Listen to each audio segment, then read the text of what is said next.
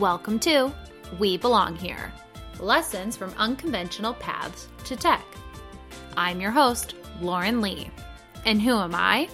I was your wacky 10th grade English teacher who would occasionally rap a Shakespearean soliloquy, would always encourage a live performance of a book report, and would occasionally dress up in costume as Professor Dumbledore to host an ethics debate, who then, after nearly a decade, decided to take the massive leap of faith to attend a coding boot camp, switch careers, and dive deep into the tech industry. I've been surprised by how many of the skills and lessons I learned as an educator have translated to my role in tech. So that got me thinking have you taken a non traditional route to tech?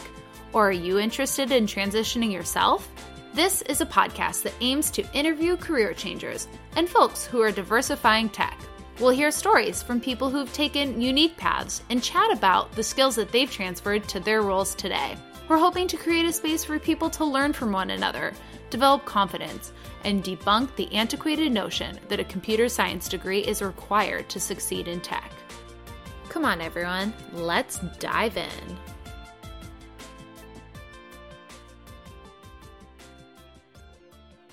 My guest today is a developer advocate at Google, where she is a positive and enthusiastic full stack developer who is passionate to create spaces for people to gather, collaborate, and share knowledge to add value and increase personal growth. She worked in the nonprofit world for 10 years before learning to code in 2015 by attending Hackbright Academy in San Francisco and went on to teach there for two years afterwards. Before working there, she led the Google Developer Group and was the Woman Tech Maker lead. Her name is Jessica Dene Earley-Cha, and I am so excited to be talking with her. Thanks for being here today, Jessica.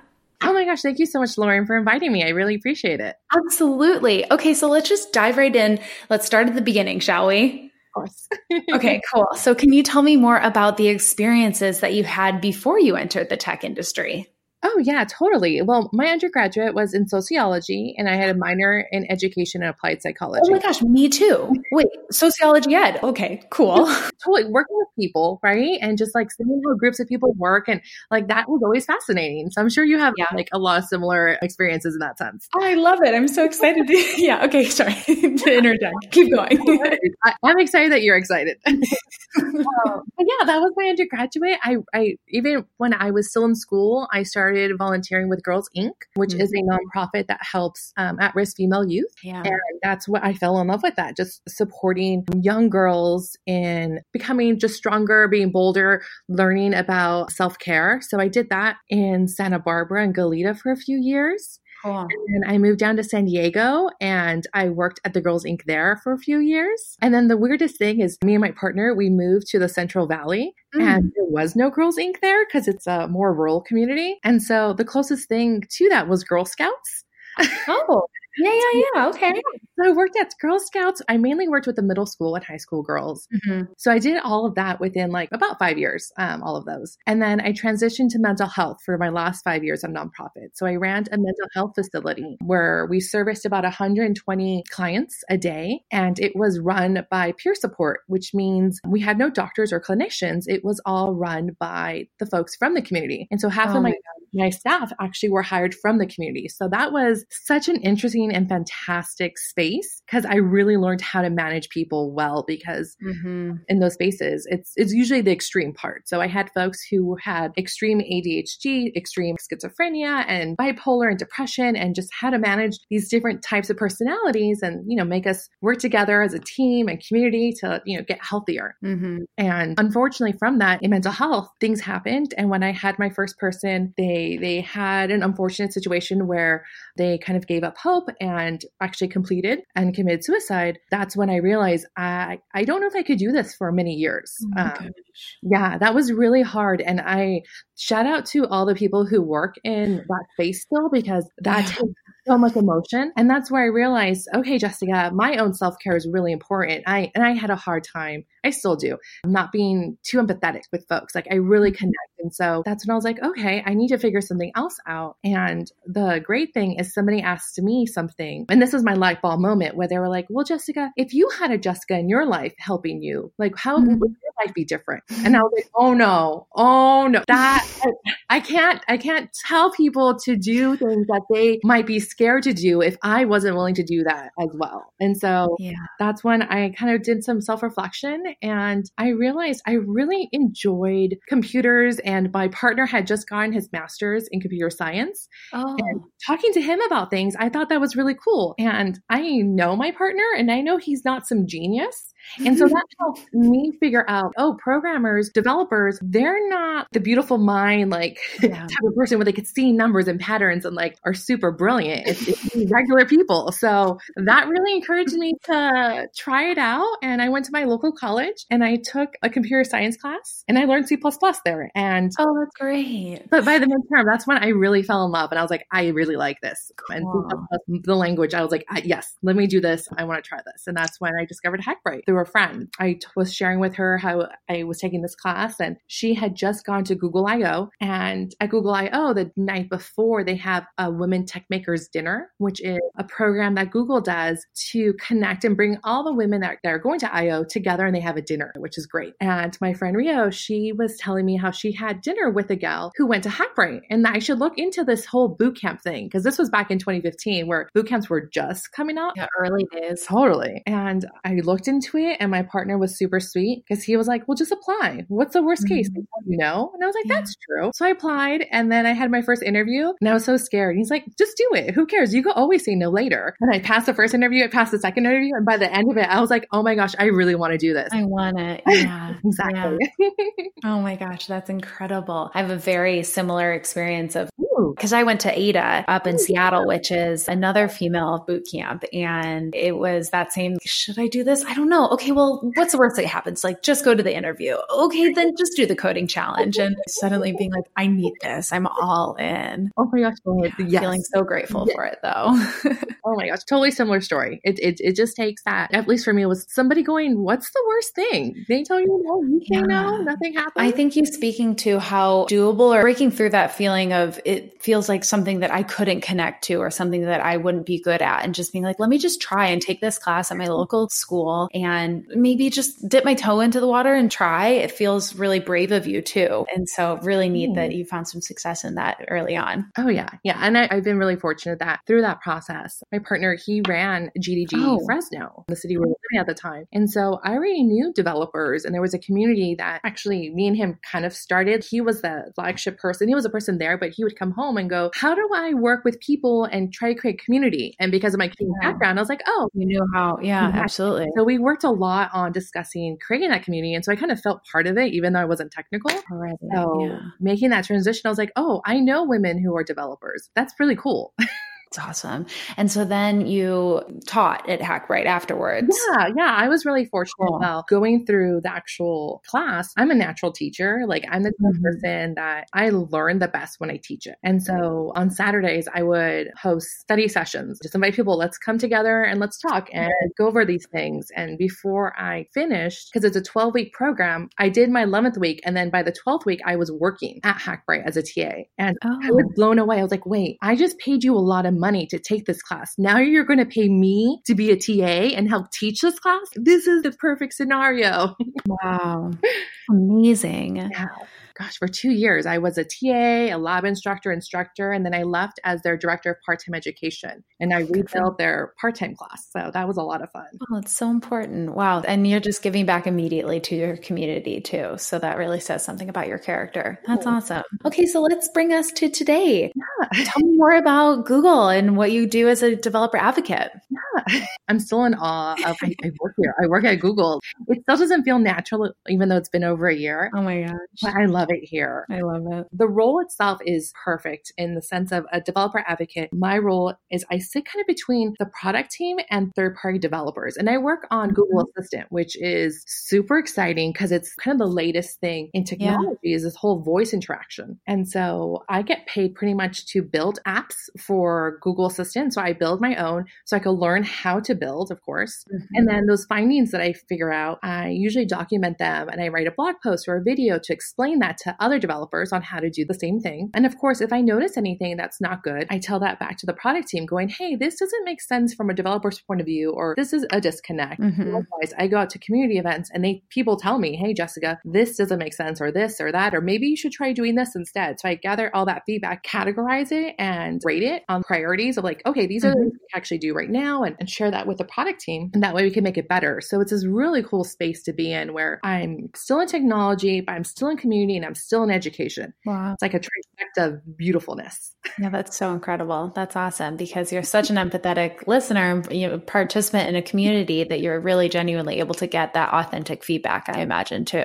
Oh yeah, yeah, and I could, I definitely feel a lot of the frustrations at times, and it's been amazing to see within the last year plus how much change there's been on the platform too. So right. it's so exciting to be somewhere where it's cutting edge and it's a new space. So I know for me personally, I'm always looking to encourage people who are have been marginalized, whether that be their gender, their color, ethnicity, and to encourage them that there's technically really no big expert in this field yet. Right. And so this is a great time for those folks to get into the voice space and to start building and being one of the first people to do that. That way, in five years, they're considered the expert. Right. Why not you? Exactly. You be the person then. Yeah, absolutely.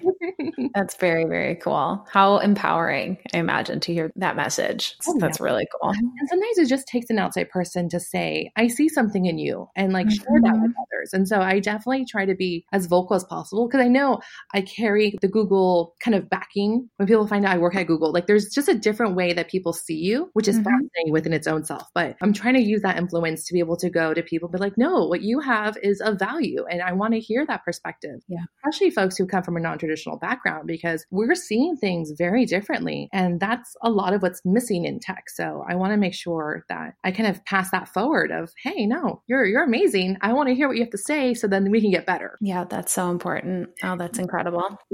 okay, so can you tell me, Jessica, what kept you from entering the tech industry before you did? Oh gosh it wasn't an option mm-hmm. for me in my own head mm. my own mind, and my own kind of cultural upbringing. I'm from a small town called Calexico. And for me, just going to college meant I was successful. I did something that my, my mother, my grandparents didn't do. Mm-hmm. My family's from Zacatecas, Mexico. So I thought that was enough. And I was really interested in the people part. And so I really thought there was, you're either a people person or you're not. And if you're not, that's when you go into like STEM things. Sure. Yeah. And then there was also that fear of, I never thought of myself as very smart. You know, whenever you see things on on media that had to do about like programming, it was usually a demographic mm-hmm. that didn't represent me. And it was in situations that I'm like, I don't understand. What do they mean they could see the virus on their computer? Like, I don't understand. and they never saw any sunlight. I always felt like, well, no, I don't want to just sit in the basement all day. That's not for me. yeah. And they, they were alone and like, oh, totally. Like all of those stereotypes. Yeah. No, that makes sense. I really relate to your answer. So, how would you say your your past as an educator, someone working in the world, nonprofit sector, has helped you today in your role as a developer advocate? Uh, all the things. All the things. Yeah, yeah. Just being able to hear people and to teach. I think something that I really enjoy is getting a piece of information and trying to see mm. it from mm. different angles. That way, I could create content that makes sense for different folks and their different paths of learning. Sure, tapping into all the different modalities, mm. so mm-hmm. not just like a textual tutorial or something. Well, I don't learn by reading the docs necessarily. I, mm-hmm. I use the docs just as references if I need to figure out like a very specific. Yeah, once you're in the weeds. Exactly. But like yeah. I'm more of the let me see a video. I want to hear conceptually what is what's going on. So mm-hmm. I'm definitely recording, gosh, I think I have like six videos in queue right now I've recorded because that's how I learn. And I want to make sure that people who learn like me get that because we have yeah. really great docs already and we have blog posts, but we, are missing that part. So I'm super excited to be able to fill that gap in. Oh, that's so cool. Yeah. Would you say that those skills differentiate you from your coworkers who may have taken a more traditional route to tech? The interesting thing is in DevRel, which is developer relations, you do get a lot more non traditional folk in this field mm-hmm. because it is that blend. You need soft skills and technical skills, which has been really really interesting. But I would say I have three of my coworkers who also taught for boot camp. Oh, wow. Yeah, I was surprised when I joined. I was like, oh, I know about that boot camp. I, I've seen you teach there. Mm, cool. So there's those elements. But when I compare myself or see kind of the generalistic, when I talk to people who have a traditional degree, what I've noticed, those folks tend to think in a particular, very systematic way, which mm. is great. I think we need those folks because it's yeah. very straightforward. I know I come more from a symbolism. This seems very much like something that's really common that could root the person I'm trying to teach to with that similar concept. Mm-hmm. And so I think I think of things just a little bit more abstractly, a little more symbolically. Like when I was teaching people what functions are and how the parameter name changes mm-hmm. or the value of a data point could change or the name of it mm-hmm. can change within a function as describing it as a house. Like the function is its own house, and my partner might be named James outside of that function. But when we go into the function, his name might change to Jaime, which is the Spanish version of it. And that's kind of mm. like going to my grandma's house. It's mm. still James, it just might be called something different in here. And then the moment he leaves the function or leaves the house, it's still James mm. in other context. So great way to be thinking about that. I love that. Great explanation. Very cool. Wow. Okay. Yeah. So, Jessica, can you share any life lessons that you've learned since your transition to tech? Oh my gosh. Yes. I don't think I would be where I'm at without community. Mm. Community was what helped me figure out and learn about other communities, of course. Um, learning about Hackbright and Hackbright's community led me to other ones, but really being able to find people who are there to support you and create a safe space. So I'm a firm believer on whether it's something like GDG, which is Google Developer Group, or other meetups where they support and encourage and just connect you with other folks and other events. So I definitely encourage people, please do that. And if you're the type of person who has the resources and the time, I always encourage volunteer. Volunteer at the at these meetups or at different organizations to teach and to share your knowledge because you never know what's going to happen. Even with Hackbright, we downsized and I was one of the folks that was let go. Mm. And I remember being just so sad that day when they told me you have until the end of the week. But I got severance, which was great. That was like the best situation. But I remember being really mm. sad and thinking, like, what did I do wrong? And it was nothing to do with me. Mm. It was mm-hmm. the fact that there was a small startup and the things I had done were done and they completed. And so it was no longer needed. And that's a okay. And I gave myself time to grieve. So I gave myself a few weeks to be sad and to be not happy about this. Mm-hmm. But then I turned around and I told the different communities communities I was part of, hey, I'm looking for work. Yeah. And because of that, I got so many referrals of different companies. And I was like, oh my gosh, my job search is so much more easy because I have folks who have seen the quality of work as a volunteer that they were like, yes, I want you to work with us too. So yeah. That was the surprising thing I wasn't expecting, but it, it, might be a nice motivator for other folks of like, no, it's worth it because in the end, it could be your next job. Right, absolutely. And they know you now as a human too. And so they know you as a candidate, but also can really advocate for you in that referral process mm-hmm. or whatever it is. It just makes for a really rich list of opportunities that you could explore then. And that's how I got this job here. Someone referred me to Google and I was like, oh, well, thank you. It wasn't, I, I didn't know them personally. And they just saw me and they knew me through community because so and so had something really great to say and they saw some me give it a talk. Mm. They're like, yeah, she's really good. So oh, that's wonderful.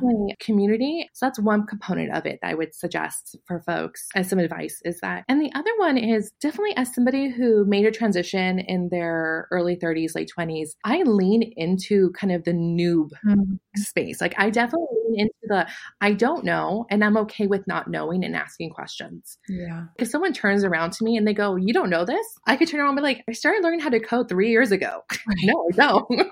and then they go like, "Oh my gosh, really?" And it's like, "Yeah, I'm happy that you don't see me in that light, but just a reminder, hey, I I, I might not know these right. things, and being okay with that." Mm-hmm. Yeah, and that it's not a reflection of your intelligence or anything like that, or you know that you are not capable. Just just that you haven't been exposed to it yet. And so, yeah. tell fill me in. What is this? Tell me more.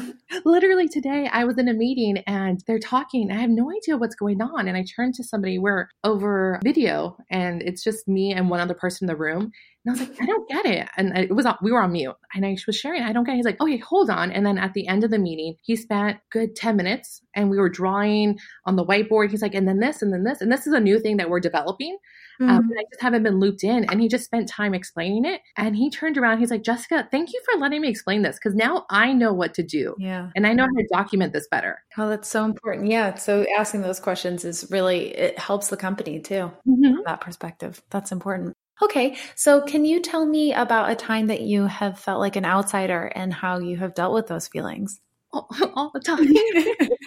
yeah. When I first started working here at Google, there was a big disconnect. Mm. Not out of any lack of my teammates or Google or any of that. My first few weeks, I really wasn't talking to my coworkers. And I was talking to the folks who either were staffing the micro kitchens or the people who were in the cafeterias and the cafes mm-hmm. and the front desk. And those folks were generally Hispanic. And I talked to them way more than I talked to my coworkers because I just didn't feel like I belonged. Mm-hmm. It was hard in the beginning. And I knew it, it wasn't anyone, anything that anyone said. I was invited to lunch every single day. Everything that a, a good team should have done, mm-hmm. they did it. Yeah. It was me. And I worked primarily for most of my career with mainly women. Being in all the nonprofit space, it's, yeah. it's majority women. And then in Hackbright, it was majority women. This was my first job that I had where there wasn't that many women. And I just, I didn't know that would affect me as much. Even though I knew female engineers outside of here, just in my media team, there was only two women on my team. Now we've grown and we've added another like four. Mm, that's amazing. Yeah. And two of them are from Hackbright um, that I was like, oh mm-hmm. my gosh, these two people are amazing. And like my team hired them, which was great. So great. Right? But it was, it was all me. And it wasn't until I sat down and I started processing that of like, why am I feeling this way? And why do I feel disconnected? I shared it with one of my coworkers and I was like, hey, this is kind of I've been feeling the past couple weeks. I'm feeling much better. And he was so sad. He's like, oh my gosh, Jessica, what can we have done? I'm like, nope, had nothing to do with you guys. You guys are amazing. It was just something I had to go through and be okay with yeah. and to recognize that my normal is now different. Mm-hmm. It's not a bad or a good thing. It's okay and I'm going to be okay. Mm-hmm. So that was something that had to do with just more me feeling like I didn't belong, especially belonging at Google. Uh, there's a huge like imposter syndrome. I shared this with my partner. I framed it this way. I kind of felt as though my application was stuck on someone else's application that actually got in. And so I got in that way. Even I know that's not true. But it was that feeling of, oh, mm, uh, they, they, they, must have made a mistake.